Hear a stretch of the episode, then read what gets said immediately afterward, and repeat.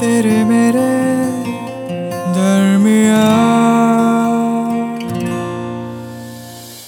Thank God आज तुम आ गए। तुम नहीं आते तो आज पता नहीं क्या होता। तुम्हारे ऑफ़िस से निकलने के कुछ देर बाद मैं भी निकल गई, लेकिन जब मैंने लिफ्ट ली ना तो थर्टीन फ्लोर तक तो आराम से आई। और ऑल ऑफ़ अ सडन वो बेसमेंट में जाके फंस गई। चीखी चिल्लाई इमरजेंसी बटन प्रेस किया, पर कोई आया नहीं यार हेल्प के लिए। पूरे पंद्रह मिनट हो गए थे वहाँ। सोच रही थी कि जैसे ही फ़ोन में एक भी नेटवर्क का सिग्नल आएगा ना, फट से तुझे फ़ोन लगा दूँगी। सिग्नल आया तो मुश्किल से तुझे फ़ोन किया मैंने और बहुत मुश्किल से तुझे बोल पाई कि प्लीज़ हेल्प मी मुश्किल से पाँच मिनट हुए होंगे फ़ोन कटे। जब मुझे ज़ोर ज़ोर से आवाज़ें आने लगी, तुमने ना जाने कितने लोगों की भीड़ इकट्ठा कर ली और तेज तेज से इमरजेंसी बटन दबाकर जैसे ही लिफ्ट खुली तो सामने दिखे तुम। आज तक ऑफ़िस के काम के अलावा ज़्यादा कोई बातें हुई नहीं है हमारी। पर पता नहीं क्यों उस मोमेंट पे मैंने तुम्हें कसकर हक कर लिया, जैसे तुम्हारे आ जाने से सब ठीक हो जाने वाला हो। जैसे ना जाने कहाँ से तुम सुपर हीरो बन के आ गए जिसने कुछ बहुत बुरा होने से बचा लिया। पता है वो पंद्रह मिनट ना मैंने हर तरह का हिसाब लगाया था। कौन ऐसा है जिसे मैं एक फ़ोन करूँगी तो वो आ जाए? कौन ऐसा है जो भी ये सोच रहा होगा, अरे पायल कहाँ गई? पर कोई याद नहीं आया मुझे। वो दोस्त याद नहीं आए जो मुझे मैसेज कर कर पूछते हैं, पायल? आर यू ओके वो फ्लैटमेट याद नहीं आए जो बड़े प्यार से रोज मेरे लिए खाना बना कर रखती है यार। कोई याद आया तो बस तुम। पता है जब तुमने मुझे शांत कर कर वहाँ बिठाया तो पता नहीं क्यों बहुत समय तक मैं तुम्हारा हाथ नहीं छोड़ पाई। ऐसा लगा जैसे जब तक तुम्हारा ये हाथ पकड़ी रहूँगी ना। तब तक सब सही रहेगा। तब तक ये जो दिल ज़ोर ज़ोर से अभी भी धड़क रहा है ना, ये शांत हो जाएगा।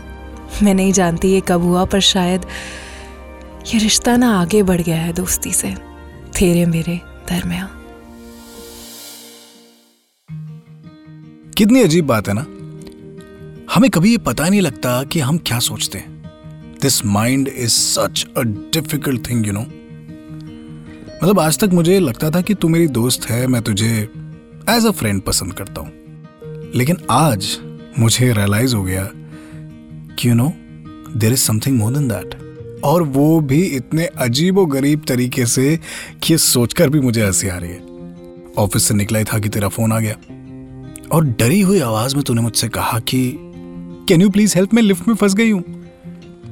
And I almost created a scene मतलब लिफ्ट लॉबी के बाहर करीब पचास लोग इकट्ठे हो गए थे और मेरी तरफ़ देख रहे थे कि यार, ऐसी भी क्या बड़ी बात हो गई जो इतना शोर मचा दिया?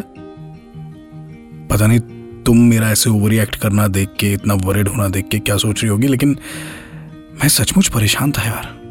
मतलब ऑफ़िस में कभी किसी से बात ना करने वाला मैं ऑफ़िस से टाइम पर निकल भी गया, आठवें माले से सीढ़ियों से उतर भी गया, बिल्डिंग के बाहर जाकर सड़क क्रॉस करके ऑटो ले रहा था।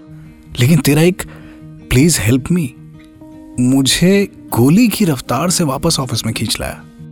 जिस ऑफ़िस में उसके बाद दो घंटे तक आयु फाइन पानी लाऊं कॉफ़ी पियोगी, सब ठीक है ना? मैं करता रहा। अजीब है ना? लेकिन जब मैं तेरी मदद करने के लिए भागा था ना तो मैंने ये रियलाइज़ नहीं किया कि लिफ्ट क्या करूँगा मैं, कैसे करूँगा? बस जहन में ये आया कि किसी भी तरह तुझे वहाँ से बाहर निकालना है। और ये रियलाइज़ किया कि जब तुझे घबराया हुआ देखता हूँ ना तो कुछ समझ नहीं आता मुझे। I just want you to be okay मगर मैं शाम से मैं यही सोच रहा हूँ कि भाग के तो गए थे जनाब। अगर सच में लिफ्ट में जाना पड़ता या कुछ स्टंट टाइप करना पड़ता तुझे बचाने के लिए तो मैं करता क्या? बट नेवर माइंड आज के इस इंस्टेंस ने मुझे ये तो बता दिया कि सबकॉन्शियसली मुझे बड़ी फ़िक्र है तेरी। और पता नहीं मेरा इतना वरिड होना और हाइपर होना देखकर तुझे क्या लगा होगा लेकिन आ, मेरे लिए वो बिल्कुल नॉर्मल था। एक्चुअली कभी मैंने अपनी फीलिंग्स को तुझसे क्या खुद से भी एक्सप्रेस नहीं किया।